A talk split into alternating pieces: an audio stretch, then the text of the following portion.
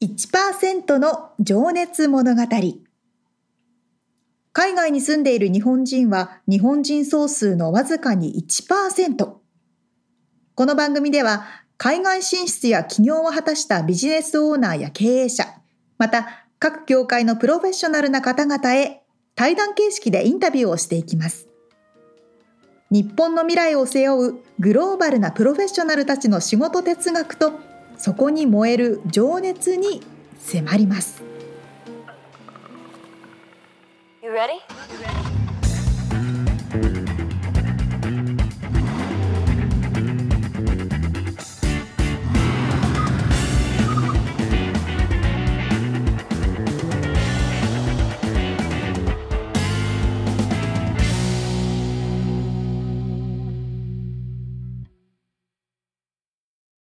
こんにちは。こんにちは。1%の情熱物語153回目でございます。イェイ。皆さんお元気ですか？もう4月に入っていますね。桜の時期だな、そういえば。そうですよ。あの、コロナウイルスのパンデミックにおいて、ロックダウンしてから1周年ということになりましたね。1周年と呼んでいいのか。1年経っちゃったロサンゼルスはそう、ちょうど明日、3月19だから明日でちょうど丸1年。あ、そっか。そうね。うん。まあ、なんとなくちょっと、あのー戻りつつあるというか、ワクチンも広まったりとか、なんかレストランもね、中で食べれなかったのが食べれるようになるとかね。そう。うん。初めて昨日行きましたよ。あ、本当？まあ、店内飲それに喜んじゃう自分がなんか違和感ある これが普通だったのにとか思いながら。ねえ、店内でご飯が食べられるんだわ、みたいなね。え感じですよね。おかしな世界ですわ。おかしな世界でございます。うん。今日ね、ちょっと話をしたかったのは、最近また俺小説を読み出してさ。おお。読んでます？本。いいえ、全く読まないです。沙織ちゃんあんま本読まない人だよな。はい。読書の効果って何何があると思いますか？メディテーション？とか、まあ、知識が入るとか。想像力の活性化。ああ、はいはい。あとは？なんで、え、あと？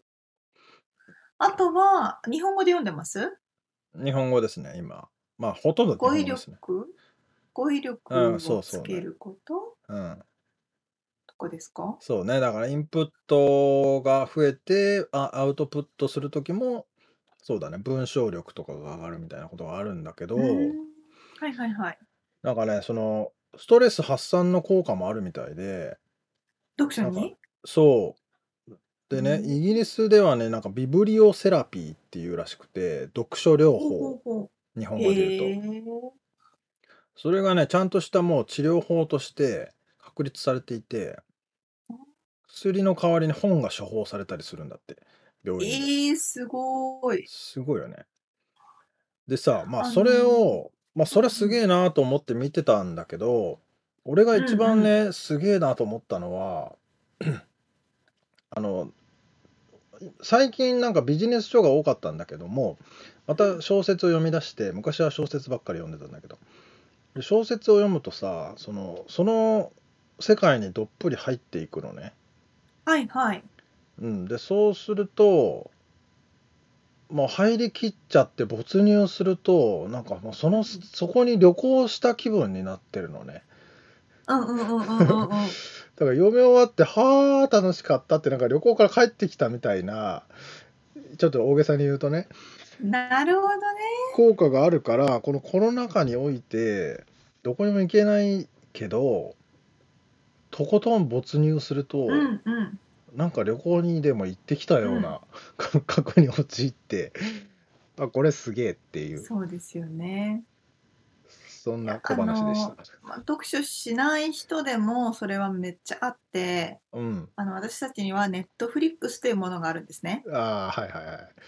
はい、あので、特にコリアンドラマというものは本当に没頭しますから、皆さんそちらの世界にずっとお行きになったまま帰ってこないパターンが多いんですよ。ああ、それ、うちの嫁さんもね、実は最近、うちはね、ネットフリックス禁止だったのにね、あらまあ、契約しちゃいました解禁？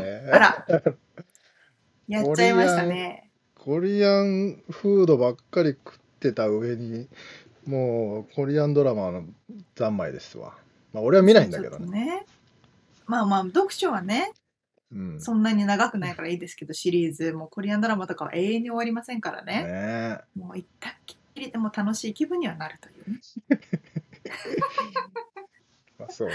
まあまあ、そんな感じで、いろんな皆さん対処法を考えながら、このパンデミック化を乗り切ってきたという感じですね。そうだよね。だから、いろんな技がね、多分編み出されてるよね。そうそうそうそうそう。自分に合うものを見つけるというね。そうですね。大事大事。大事ですね。はい。いやー、まあ1年経ちましたけれども、ね。はい。まあ、いい兆しが見えてきて、そろそろトンネルの先も見えてきたかなという感じではありますね。そうですね。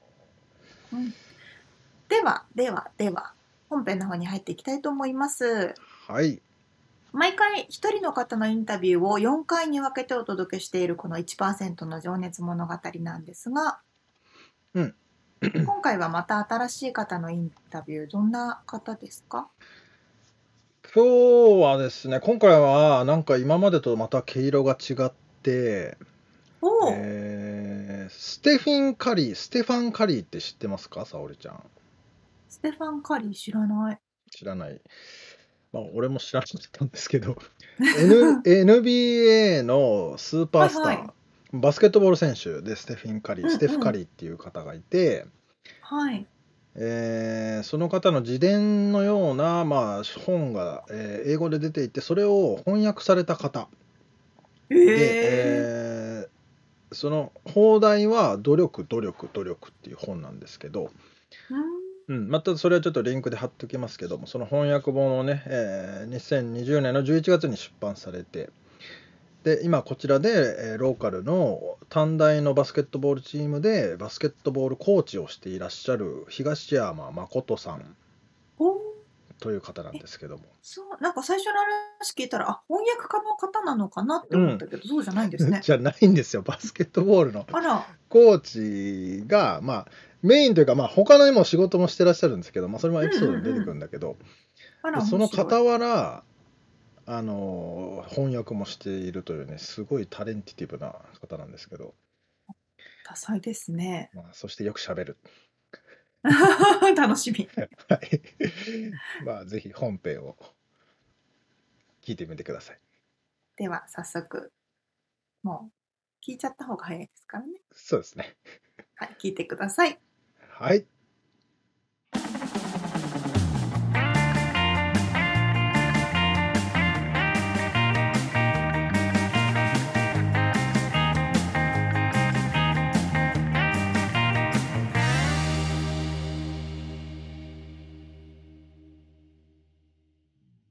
はい、えー、1%の情熱物語。今日が39人目のゲストになります。今日はバスケットボールコーチでいらっしゃる東山誠さんにお話を伺います。東山さんよろしくお願いします。よろしくお願いします。はい、えーっとですね、バスケットボールコーチということなんですけど、まあ、最近僕、実は東山さんが出演していたポッドキャストとか、インスタライブのアーカイブを見させてもらったりして、熱い男だなと。ありがとうございます。すごく感動しているところなんですけど、で、ちょっとね、皆さんもそれのあのリンクは多分あの貼っとくんで見つけてもらえるかなと思うんですが、まあ、今日はバスケの話もしつつ、あのまあ、そこではね、本当バスケ好きな人はもうそっちの方を聞いてもらった方がいいと思うんですけど、今日はあの東山さんの人間に迫りたいというのがありましてですね、怖い。怖いですね。はい まあ気楽にいけたらと思うんはいですが、お願いします。はい、じゃあまずちょっと東山さんの方から、あのはい今のお仕事とその、はいまあ、業務内容、どんなことされてるかっていうのをちょっと伺ってもよろしいですか？今ですか？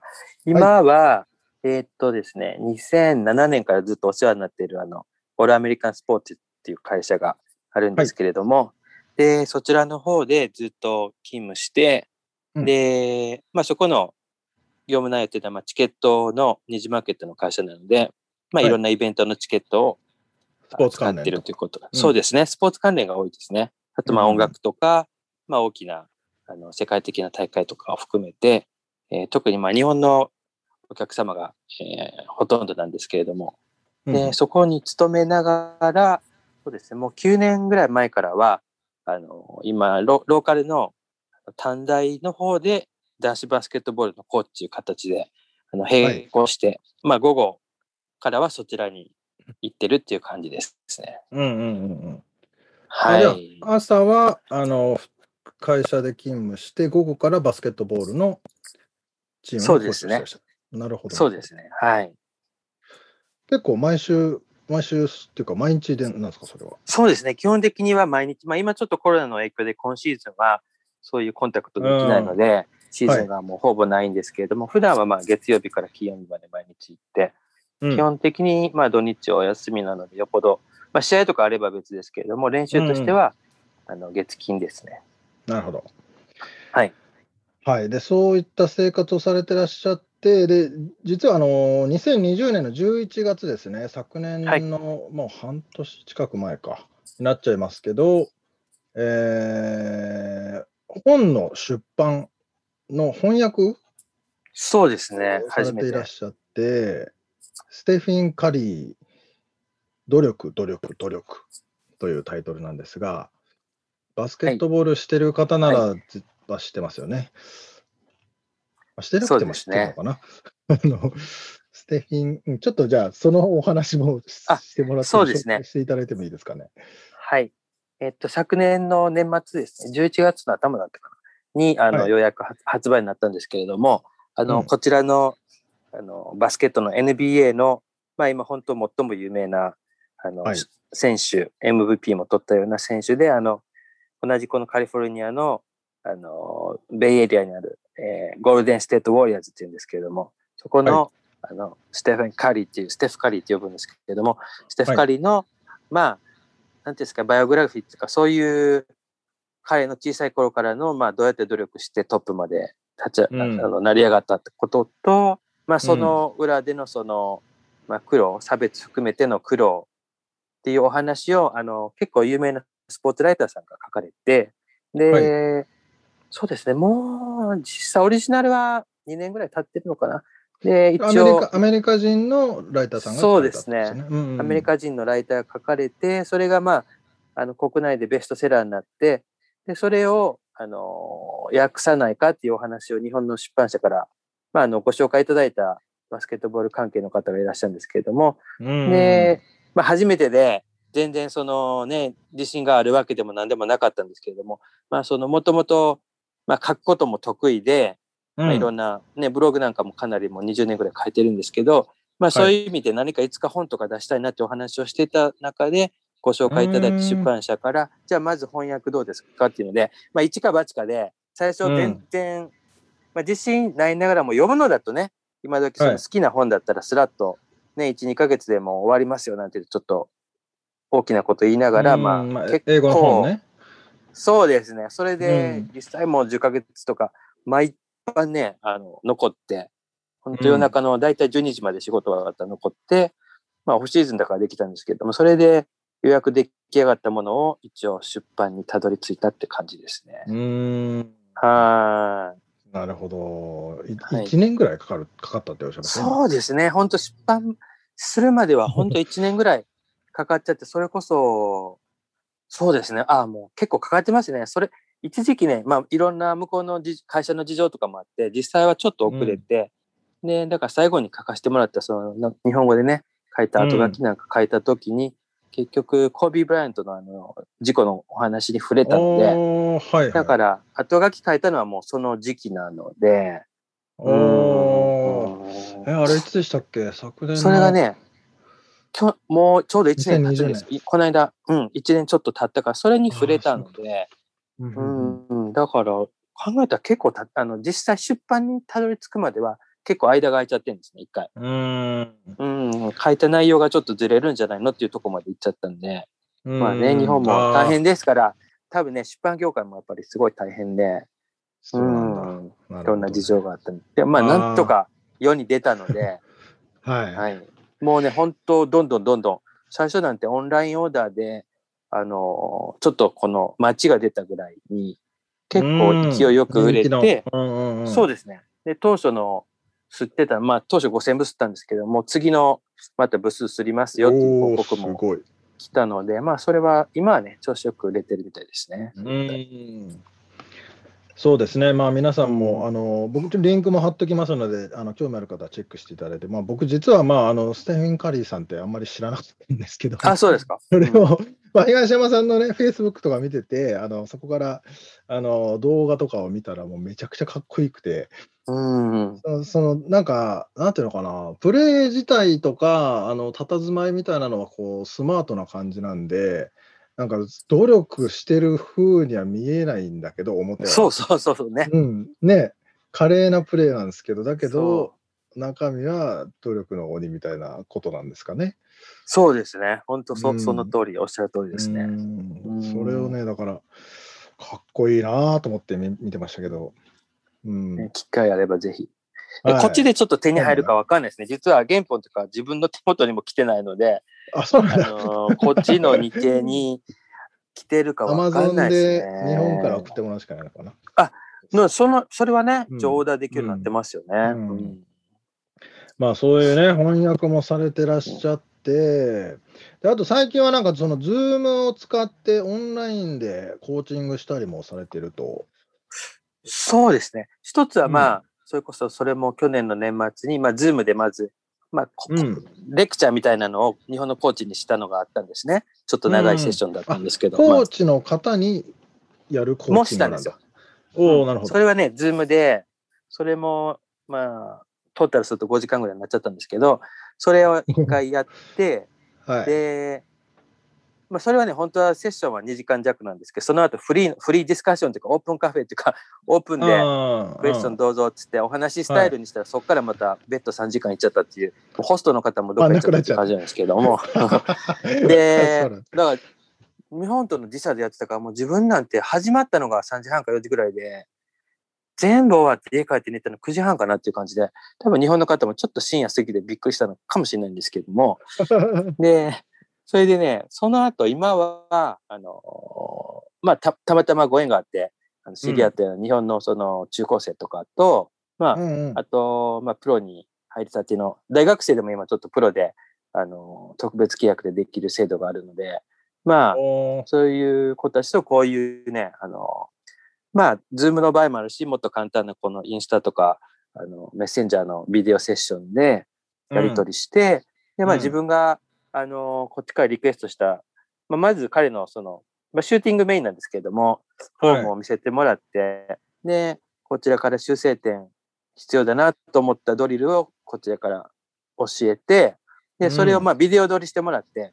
で、こなるほどね。の角度とうん、うん正まあ正面と横と後ろから、それぞれ何本ずつ打ったのを撮ってくれてて、で、それを一週間練習するようにつって、で、それを見て、で、こっちで止め止めで静止画像にして、必要なとこ止めて、で、まあ、アングルチェックして、ライン入れて、それを繰り返してコメント入れて、で、今度日程合わせて、で、二人で今度またビデオセッションで、で同時に映像を見ながら、あの、止め止めで喋って、で、パッと止めあて、これ、ここの間この送った時、そうこう肘がこう曲がってるよとか。うん一番の画像はここね、つって。で、パッと見て、はいまずわかる。まず、まあ、言うっていうよりも、こっちから問いかけですね。まずわかるか、何に気づくっていうお話ししてっていうのを、うんまあ、繰り返してるんですね。ああ、なるほど。おーそそれってでも、このコロナ禍においてならではっていうわけでもないんですそうですね。まあ、それですね。それと、まあ、これだけ今、携帯のね、あの、映像うのんソフトがうん発達してね、簡単に使えるようになったのでっていうのはありますよね。なるほど。ど。ね昔じゃそんなね、バスケットボールを遠隔で教えるなんて、ね、なかなか本当アドバイス程度なんですけ、ど、ねうんだから国内でも、例えばうちのね、ロスの高あの高校生の短大から、あの、4年生の大学に各地に今散ってるじゃない、散ってるんですね。はいなので、まあ、卒業生でも、例えば、まあ、イリノイに今何人かいるんですけれども、向こうか。ら調子悪いなと思ったら大体相談来るんで、そしたらまずフォーム送れっつって、で、送ってきたフォームを見て、アドバイスして、まあ、その子たちは過去に一緒に練習、自分のトレーニング受けてる子たちだから、まあ、もうちょっと短い言葉でもうん言えば分かってるああのことだっていう。なるほどね。でちなみに、まあ、あの後でお話伺いますけど、あの東山さん、スポーツ医学のを修了されているのと、スポーツ心理学の方も修了されていらっしゃって、そうですね。はい。その会話とかそのメンタル的な、あのなんつうの、コーチングっていうのかな、うん、そういうのも、そのズームのやつには含まれるってことなんですか？その心理的な、ちょっと落ち込んでんじゃないの、お前。あそういうそれはね、話し合いみたいなのはあるんですか？もちろんその、そういう相談が来れば、まあ、この間も日本のプロ選手でね、一人、うん。まあ今ちょっと調子悪いって言って連絡来たので、でえ、まあ移動中の空港からあのチャットして、まあはい日本の国内ですよ。で、はいアウェーゲームからの帰りチャットして、はいまあそれで、まあその場で言うこともあれば、その場で様子だけ聞いて、後で文章で伝えることもあるし、うーんまあそれは必要だなと思ったら使いますけど。うーんなるほどね。まあじゃあ本当に普通にフルタイムでお仕事されながらもバスケットフルタイムじゃねフルタイムじゃないんですよ。あ、じゃないそれをね、あの、やっぱり時間ね、皆さん24時間しかないの一緒なんですけど、あのーまあ仕事をはっきり言って、フルタイム辞めたんですよ。あのあ、グリーンカード取れると同時に、フルタイムうんも辞めさせていただいて、パなるほどートにしてくださいってお願いして、それでうん。もうパートのお金だけ、働いた分だけお金いただいて、うん。で、その分、自分でね、時間をマネージしたいのでっていう相談して、今させてもらってるっていう感じですね。なるほど。うんそれ、その時間をじゃあ、そのバスケットコーチの方に割り当てていると。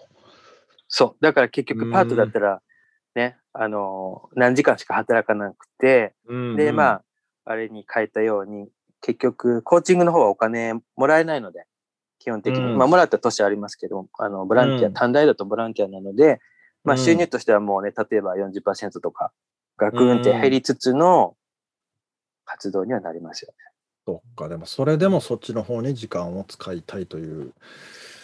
まあ、そうですね。もともとそれので食べていけるようにっていうのが目標で来たので、そうか、結局そうこで時間差って技量を磨いていかないと、まあそうですよね。結局ね、4年生大学に行けないとプロとしては食べれないんですよ。ううんん。だからまあ、結局そのシーソーゲームっていうか、生活を安定させようと思って普通にお金儲けしちゃうと、技量は伸びないし、で、今度技量を伸ばすために時間使いすぎるともう生きていけなくなるっていう。うん。まあそこのバランス取りですね。本当ね、ハマっちゃうとね、もう支払いなんかできなくなっちゃいますよ。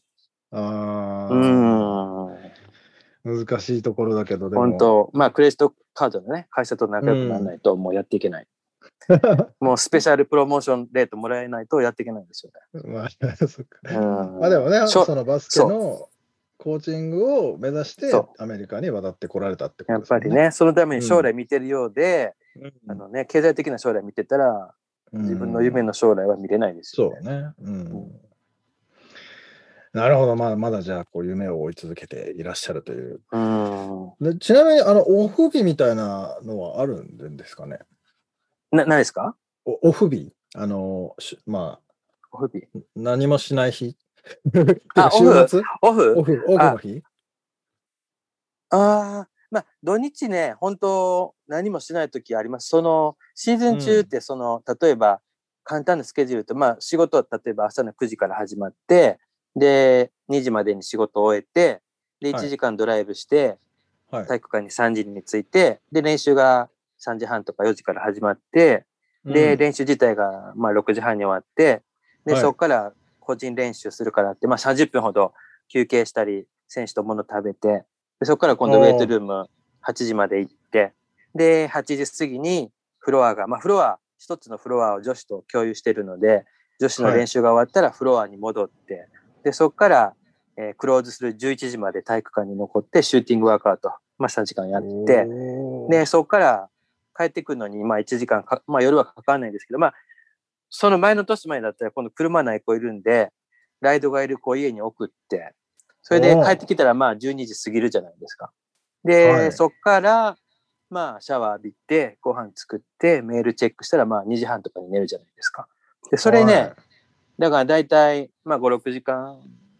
まあでもね、うん寝るようにしてるんで、それで、そっから日本の人とやりとり始まったらもう寝れないんですけど、その時間って日本は仕事終わって家帰ってくるいい時間なので、まあその時間に連絡始まることもあれば、普段はね、自分の移動時間、あの、車に乗ってるその練習に向かってるこちらの昼間の時間とか、本当はその時間しか人とやりとりできないってことで、移動、ドライブ中のそのフォンカンバセーションとか、それだけに限ってたんですけど、まあ、たまに夜中こうやってもう今は繋がっちゃうので、そうすると寝れなくなるから、そうするとやっぱりね、土日はね、あの、正直ね、もうぐったり何もしない時とかの方が多いなる。ほど。さすがにそれは疲れそうだな。ね、シーズンそれで続けていかないといけないから、うん、そうすると、土日ほん、まあ土日というかどっちかは本当全く何もしない。うんまあまあや、休息ってことですよね。うんそうですね。まあうんもう寝だめみたいな。まあ科あ学的にあり得るかどうか別として寝てます。え、でもその、ちなみに翻訳をしてた時は、そもうそういう生活それはね、オフシーズンだったんですよ。あ、そうなんだ。だから、その、それやってる時間と同じ形態で、その時間をすべて本に費やしたんですよ。それはおーだからもうコーチには怒られましたよ。本当はオフシーズンも、やっぱり行かないといけないんですよ。その、正式じゃなくても。で、はいはいはい結構ポジポジションとかちょっと取られちゃいましたもん。自分の、その時本当はその前の年からお金もらい出した年だったんですけど、その年、無言であれされましたもん。あの、もらえるはずのお金ももらえなくなっちゃって、は い怖い。ちょっとそれはね、いあの、ちょっと人間関係あれになりましたよ。なんか、その動きが生じちゃって。そうそうそう。その辺ね、難しいですよね。やっぱり。そっうかん。まあでもね、その有名な著書の翻訳に関わったということも実績にはすごい分かりやすい実績になったんではないかと思うんですけどね。そうですね。うん結果的にね、今そう思いますけど。うん。ううんそっか。ちなみに今、東山さんが一番なんかフォーカスしていることとかってあったりしますか？そのマイマイブームじゃないけど。うん、ファインブームか。そうだな、今は。でもまあ、今ね、本当はまあ時間が正直ってあるので、あのね、あの本職の方もちょっと今もう、うん、ほぼ休業状態で時間があるので、はい。やっぱりね、ちょっと、本当インターネットとか、そのね、あの、インスタとかですごい情報が入ってくるので、うん。全然ね、バスケットと関係なくて、やっぱりその、その地球の環境問題とか、あの食の問題とか、最近ね、アニマルライツとか、そういう、まあちょっとね、自分は全然違うんですけど、ビーガン系の人がやってるライブがすごい多いんですね。で、その自分普通にお肉食べるんですけど、うん。で、周りにそういう人がいてもね、あまあ全然他人事っていうか、だったんですけど、最近ね、もともとで動物とかすごい好きなので、そはいれに、結局、ビーガンの人ってそれに絡めての理由で、まあ、環境問題かその動物愛護とか、うんうん。解放、解放するっていうのがもともとのベースのリーズンでやってる人が多いっていうのが最近分かって、で、こういうじ時代なので、その、インスタのライブだけじゃなくて、皆さんのアカウントにそういう方って、あの、すごい、そういう映像をね、皆さんに提供してて、で、はい。例えば、例えば、か英語のものでも日本語にちゃんと訳つけてっていうのがすっごい多くて、そういうの見るとね、見るととかうん。見れない。5秒、最初の5秒ぐらいしか見れない映像とか多くて、それちょっと今辛い。本当の最近のことで言うと、それが今辛くて、はい。なんか自分はこの後、徐々に変わっていくんだろうかっていう、なんかそういうちょっと進行形に今いるんですよね。配色主義者になっていなるのかななっていう。い。いや、僕もなんかね、それを言われると最近なんかあの、もまあそれを言われてとってわけじゃないんだけど、うん、思ってたのが、あの、チキンの、うん、あの、関連のファーストフード店ってやたら増えてる気がしてて、まあ、うまいんですけど、僕も好きなんですけど、うん、まあ、こっちのね、あの、サウスのアメリカのね、あの、南の方の人ってみんなチキンの、ケージャン料理とうん。かチキン好きだから、それの、まあ、ポパイとか、ある、ありますいろいろあよ。るじゃないですか。ある。あれの店がやたらと増えてる気がして、こんだけチキン食ってたら、こりゃ大量生産するわなって考えてました、そうそう最近。だからね、もう、まあ、もちろんやっぱりね、ちょっと時間もあるので、前はそんな。な見なかった日本のね、例えば YouTube とか、ちょっと見ちゃうんですよね。お笑いとかも見るし、もうなんかはいはい古い、古いなんか食わず嫌いとか見ちゃったりして。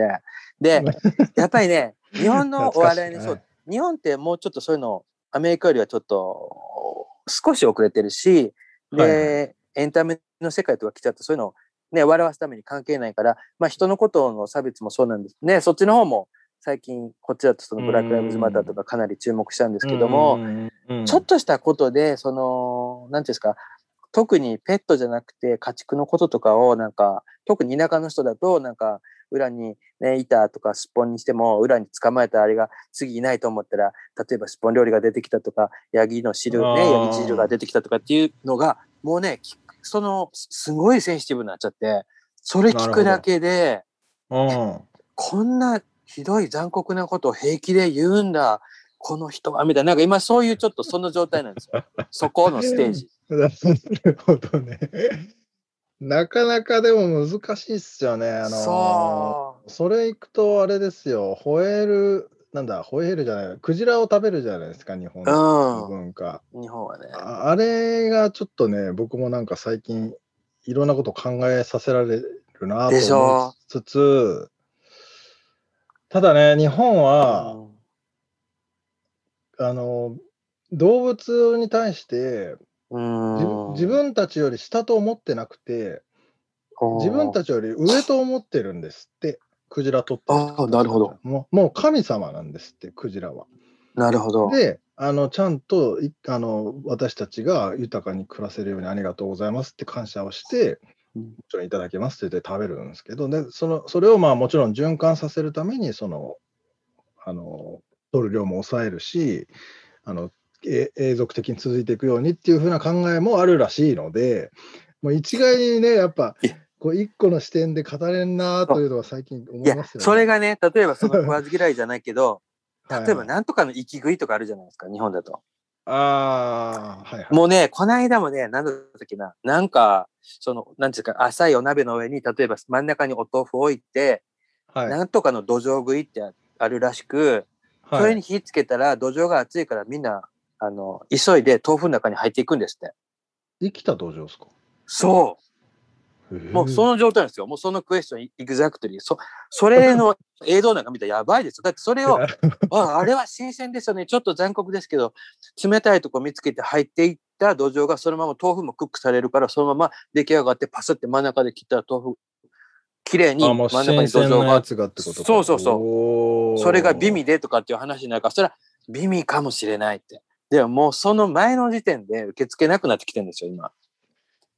難しいな、それでも。そのでも話多分3時間じゃ終わんないですね。そう。でも今 ほこういうのやるともしかしたらほら今時のインターネットってそういうの拾うじゃないですか自分のそれ見てるとまたリコメンドで余来るから計ねに、うん、来るかもしんないし でも今ほこれも本当やっぱコロナのね時間があるから普はい段見てみないもの見ようかってなった時にでもね、はい。結局ねそこでね気になることって多分眠ってたものが目覚めてるだけだと思いますよ。まあそのスポーツ心理じゃないんですけれども心理的に潜在的に持ってたもの例えば我々が子供の時あの三つ子の魂ね、うん。なんとかっていう、うんその時までに持ってた好き嫌い、すごい信じるんですけど、うん。その時のものがその社会に出て人間としていろんな経験をね、日本でもアメリカでも積む中で、やっぱり生きていく中で、好きだけど、好きと必要不必要って違うから、それが、うん、不必要になっちゃって、眠ってたものがたまたま今出て、叩き起こされたんじゃないかな、刺激されて。あだから、あそれ同じものを我々と同じようにこうやって会話したり見ても、こう感じない人ももちろんいらっしゃると思うし。ー、うん。うん。と思いますけどね。なるほどね。じゃあ次会うときは。そう。だから今度どっか食べに行きましょうとか言われて、ちょっと焼肉行けないかもしれない。あでもな、そんでまあ、板川さんがもうそ、あおごりますよって言われたらもう食べちゃうかもしれない。多分食べると思います。ねねまあこの間でもまあ行ったばっかりなんですよ。この間韓国バーベキューちょっと行ったばっかりなんですけど。まあ、ぶっちゃけ美味しい、美味しいですからね。うん。でもまあ、感謝、感謝をするというのでいいと思いますけどね。うん簡単な話じゃないかもしれない。そうそう、これはちょっとまとうんめられないってことで、うでいますせん。ね。まあ、また別の機会で。うん。じゃあ、ちょっと今からですね、えー、あ、その前にあれだ。東山さん、そう、あの、ブログをね、あそう。何年書いてるんですかね？あれね、もうね、ほんと20年、もうすぐ20年経ちますよ。うんカリフォルニアの風っていうね、あの、そう、かっこタイいいタイ。トルで、かっこいいで、みんな検索してもらったら、あの、出てくると思うんで、あの、そうです。ね、ぜひ。ちょっと覗いてみてくれたらと思うんですけど、ありがとうございちょます。っとね、じゃあ今からちょっとあの、過去のお話に入っていきたいんですが、あ、はい。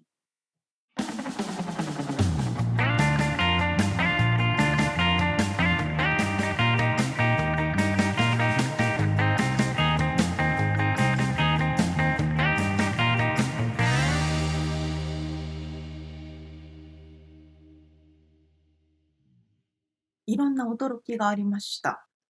ほまず、ね、アメリカのロングビーチ港、私たちが住んでるところからはすぐ近くですけれども、う。うん。そこでね、まずバスケットのコーチをされているなんて、そんな方が日本人でいらっしゃるなんてってことでびっくりで、本当だよね。うんうん。うん。それで、本も翻訳されていて、しかもそれもなんか紹介から始めていて、うん。ね、翻訳、翻訳家じゃないのに紹介が来るっていうのもすごいけど。うんうんうんうん。本当ですよ。そしてブログを20年書いているっていうのも俺は個人的にビビったけどね。すごすぎる。継続は力なり。みつさんもね、ずっと書いてるまあけど。俺もそうね、でもトータルででも、でも10年ぐらい書いてるかな、もしかしたら。おーだからこそより20年の凄さがわかるみたいです。そうだね。すごい。いやー、よく喋る方で面白い。ねえ、すごいわかりやすくいろいろお話しくださって。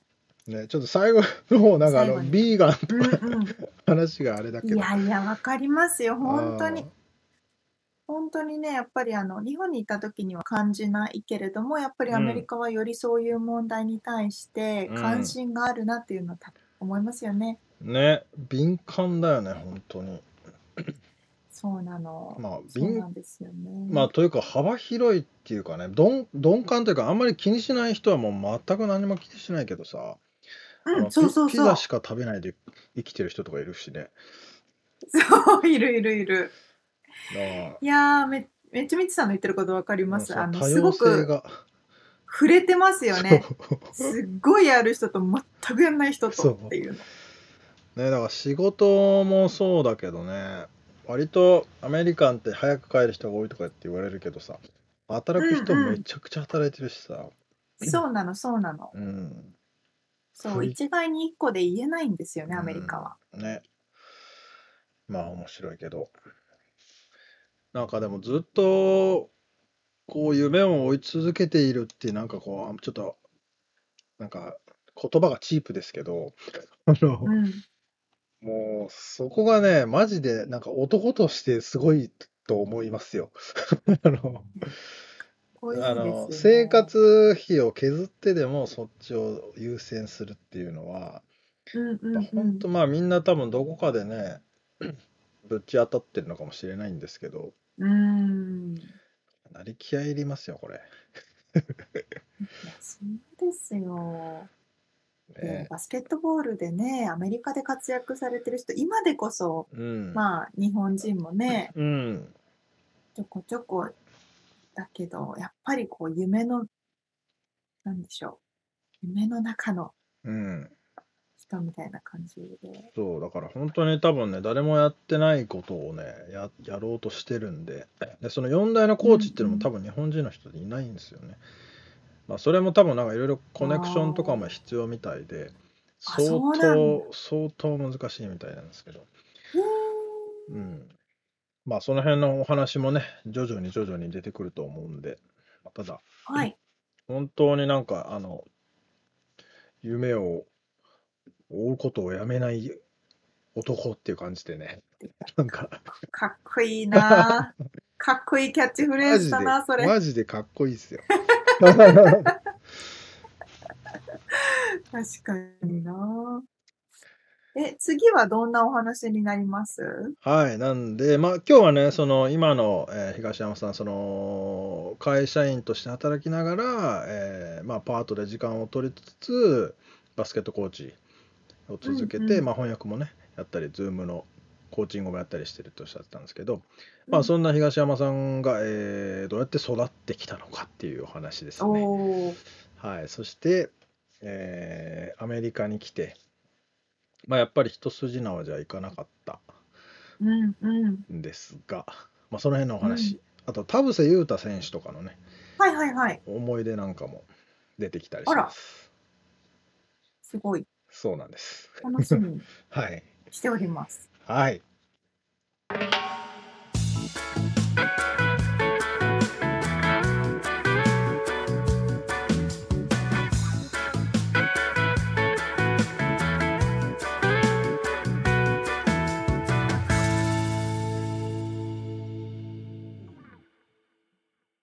リアルアメリカ情報よっこのコーナーでは最新のビジネス生活情報をロサンゼルス、アメリカよりお届けしてまいります。はい。今回は、うん。えっ、とね、前にお話ししたアップルフィットネスおー、はいはいって覚。えてます？あのー、そうそう Apple Apple が Watch 出してると、うん。うん。ウォッチだけじゃない連動してる。はいはいはい。ウォッチだけじゃないです。あの iPhone とか、あうんとは iPad とかからにもいけて、月額、まあ、10、10ドル、9ドル99とかかな。うん。オンラインでできるフィットネスクラスみたいなサービスをね、ちょうど去年の年末、2020年の11月ぐらいからかな、アップルが始めまして、うん。まだ日本には上陸してないんですが、アメリカではスタートしてるんですね。今もね、沙織ちゃんとズームで顔見ながら話してますけど、う腕には Apple Watch が、うんうんそして手元には iPhone かな？そうそう、手元には。でねね、Mac 使ってね、もう本当にアップルに汚染されてるんですけどね。そうですね。そういう方多いですけど。そう。はい。えーそういう方の中のすごいわかりやすい typical なタイプでございます。はいはい。そのアップルフィットネスプラスを、うんもう本当にもう初回からは楽しみと思って、まあジムも空いてなかったのでね、うんうんうん。もうずっと開始当初から4ヶ月ぐらいかな、はい。やってるんですけれどおも、う非常に楽しくハマっておりまして、毎日、毎日じゃない、週に4回とか5回ぐらい、うそれ。でクラスをやっとってるんですけどね。うんうん。今回は、それをやり始めてから思った、あ、これがダイバーシティねっていうことをお話ししたいと思います。おフィットネスからダイバーシティに飛びますか？そうなんですよ。なるほど。まあ、あの、このコーナーでも散々お話ししてきましたけれども、アメリカは多様性に飛ばなきゃいけない、飛んでるけど飛ばなきゃいけないみたいなところもあるじゃないですか。はい。特にマーケティングの観点からは、いろんなやっぱり多様性を入れていく必要がある。そうですね。うんうん。それこそ一筋縄ではいかないですよね。あの、そうそうそうそう。こうやってやっときゃ売れるってもんじゃないですからね。じゃないですね。うん。なので、まず、基本のダイバーシティ、多様性といったら、みつさん何を思い浮かべます？どんなファクターがありますか？まあ人種、はい、その通り。えージェンダー、はい性別、はいはい。性別、ね。うん。えーあと何でしょうね。えなんか何でもあるんじゃないのそんなの。な何でもって言いながら何も出てこないまあっていう。、大きな、出して出して、大きなところでいくと、まあ、人種、年齢、性別、まあ、国籍とか、まあ、宗教とかそういうところかな。はいはいはいはい。まあ、これはすべてのことにビジネスにも関わるし、マーケティングにも関わるし、日頃の生活にも関わってくるところ。そうですね。まあね、に単一民族である日本人はなかなか人種に触れる機会はね、まあ最近は多くなったけど、そんなにやっぱり多くないので、うん。感じないけれども、特に最近はいろんなニュースで取り上げられているように、アジア人であったり、黒人であったり、白人であったり、ラティーノであったり、うん。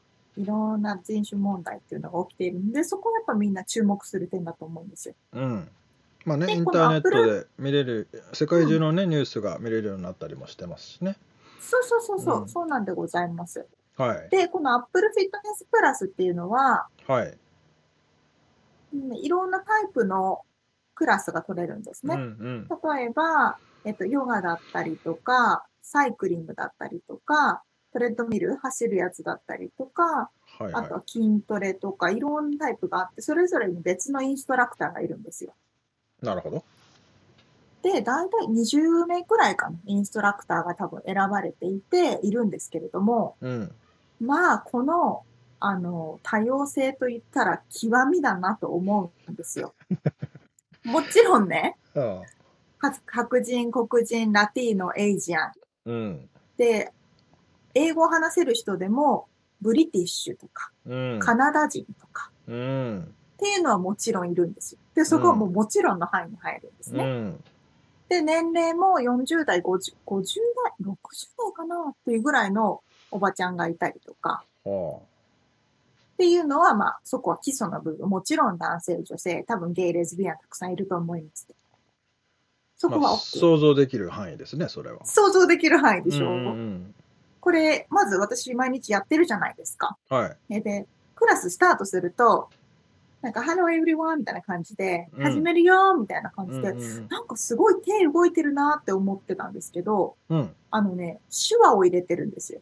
おー。まず、なんか皆さんこんにちはとか、ありがとうとか、よし、はいレッツゴーみたいなのを、必ず手話を入れるというのを、すべてのレッスンに取り入れてるというのが、すべて？うん、多分すべてのね、レッスンの、すべて、あの、最初から最後までじゃないんですけど、始まりと終わりとか、挨拶とかなるほど、なるほど。への時にえ。は、必ず手話が入ってるんです。ほそうそうそうそう。で、あとね、ボディイメージっていうのがあって、女性っていうのはやっぱ細い女性っていうのが、日本だけじゃなくてアメリカでもありましたけれどう。も、うん。すごいムキムキな女性とかね、なるほど、なる結ほど。構がガチガチに筋肉がついてる女性っていうのもいっぱい取り上げられてて、それでネットでも反響があって、あ、嬉しい、やっとこういう女性が取り上げられるようになったね、みたいなるほなど。反響もありました。うん。あとは、トレーナーの中の一人に義足の方もいるんですよ。うーん。なので、ディサビリティ、あえてそうしてるってこと？そうね、そこを多分、あえてとは言えないんだろうなと思うんですけど、いあえてって言っちゃうと、なんかまた差別まあそういうにことかなった難しい感じ。うんうん。だけど、やっぱりあの、いわゆるオリンピックとパラリンピックは共存しているような形で、あディサビリティを持った方がいる、障害を持った方がいたりとかっていうのも普通に取り入れられる。取り入。れられている。うん。で、あとね、妊婦さんとかもいるんですよ。うーん。始まった当初は妊娠してなかったんですけど、多分1ヶ月、2ヶ月後ぐらいに妊娠した、あの、ウェイトのトレーナーさんがいて、うん。結構重いの持つんですけど。で、彼女もおかお腹がどんどんどんどん大きくなりながら、ずっと私たちと一緒にやってるみたいえな。ほんで、最後に、えうん。えっ、と、皆さんいろんな国の人がいます。うん英語を喋るんだけど、いろんな国の人がいるので、最後にありがとうとか、ググッジョブみたいなのを、その国の言葉で言ったりする。うん。スペイン語でバモノスレッツゴーとか、タガログ語でなんかガリンガリンみたいな。なんかグッジョブって意味だよとか言いながらタガログ語だよとか。そうそうそうそう、なんかちょっと違うかもしれないけど。それでジャパニーズは出てくるの？それは。ジャパニーズはいないですねい。ないんですか？あそうですか。そうそうそうそう。なんか、パシフィックアイランダー、いわゆる中、えー東南アジア系の方が多いかな。うーん。っていうような、もう、いわゆるダイバーシティの極みはこういうものだなというのを思い知らされるなるほど。いや。その確かにその手話とかっていうのはなかなか、まあ手話まではいかないかもしれないけど、そのボディーランゲージで挨拶はできるようにってことだよね。んそうですね。そうそうそうそう。まあね、ウェブサイトとかもね、最近はそのアクセシビリティって、あの、ね、読めない人、聞こえない人うんうん。えーあと色が見えない人とかちょっとわかんないけどうんうん、色盲ねの方とか対応してね。たりもねしなきゃいけなくなってきてるこれでも本当言い出すともうどんだけ揃えなきゃいけないんだっていうちょっとそうそう。なかなか大変だなとも思ったりするそうなんですよ。本当その通りで、例えば、あの、イスラム教の人とかは、あれなんでこのフィットネスの方々の中に、うん。私、このなんていうのかわかんないんですけど、女性が髪の毛を隠すスカーフみたいなの、うん巻いてる人がいないんだ、とかって話になったりもすると思うから、そうだよね。うん。まあどこまでやるかだけど。そうそうそうまあでもあの Siri のねあ Siri って言っちゃいけないんだっけ？まあいいのか。あの声とかあとあれかか Google のあれも選べるんだっけ？なんか声のさ男性にしたいとか女性にしたいとかもうちょっとこう高い声がいいとかさ、うんうんうん。あのそういうのもあるよね。選びます、選びうます。ん、そうそうそうそう。なかなか面白いですけどどこまでやりゃいいんだっていう、どそうなんですよ。ビジネスやってる側からするとね、難しいけれども、やっぱ使う側からしたら、みんなが平等に使えるようになるってことは嬉しい。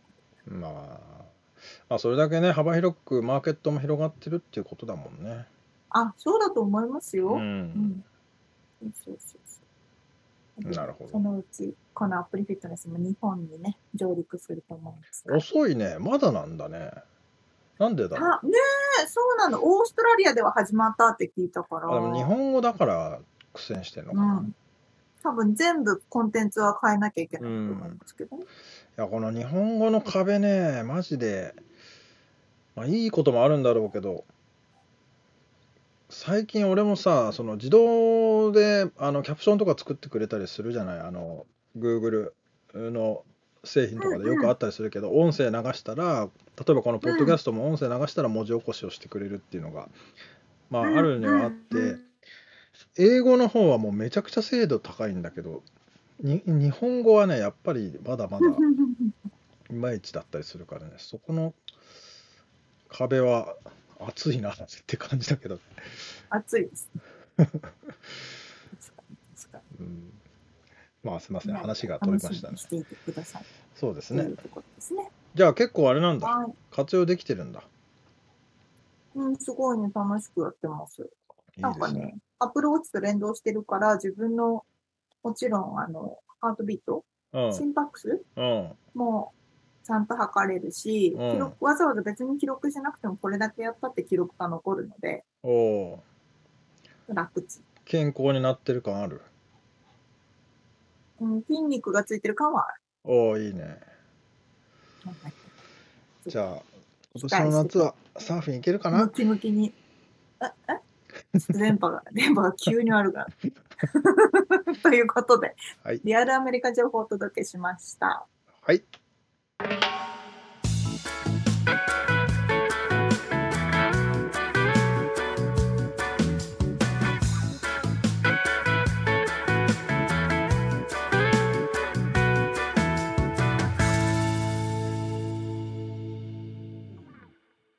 締めのコーナーです。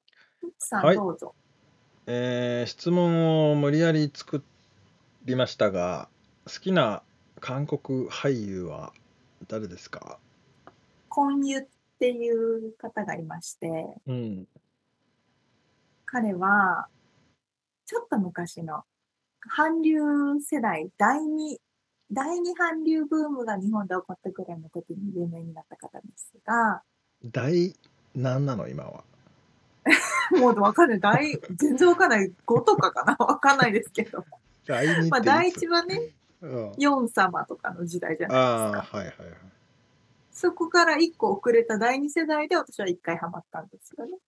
それはちなみになんていうドラマのあれなの出てたの、コーヒープリンスっていうえドラマがあるんですけど、そこにでの主演をしている方なるほどじゃあ、そんなミツさんは？いや俺ね マジ質問しながらねこれは沙織ちゃんがあのは話したいかなと思って質問してみたんですけど。優しい。いや僕は全くあの思いもつきません、あのあ何にも。じゃあ、ああれでいいですよ。あの、日本の女優さんとか男優さんとかでもいいですけど、俳優さん？いやー、わ今朝、吉川晃司が心臓病で、心臓あ、病そうなの？あ、じゃあ心不全？あ、なんかわかんないけど、から立ち直ったみたいな話を聞いて、今出てきたのは吉川晃司なんですけど、古っ。そう、それであの、布袋寅泰とね、お。やってたコンプレックスっていう。あバンドっていうか、俳優さんがやってたんですか？ユニット？ユニット？いやおお、ミュージシャンですよ。ああ、ミュージシャンね。それの Be My Baby っていう歌が今頭の中で流れています。Be my baby, be my baby ってやつ。そうです、そうです。ああ、わかります、わかります。話がぐちゃぐちゃですけどね。全然俳優からずれたけど、もういいや。締めましょう。はい。はい、締めますね。はいという。ことであの、今回お届けしたインタビューの内容、リアルアメリカ情報のインフォメーションはブログに掲載しております。podcast.086.com、podcast.086.com、または1%の情熱物語で検索してみてください。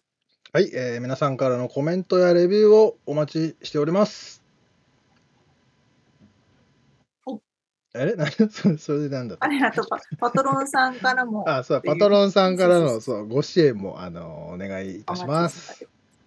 はいという、ことで、今週も聞いてくださってありがとうございました。ありがとうございます。また来週お会いしましょう。じゃあね。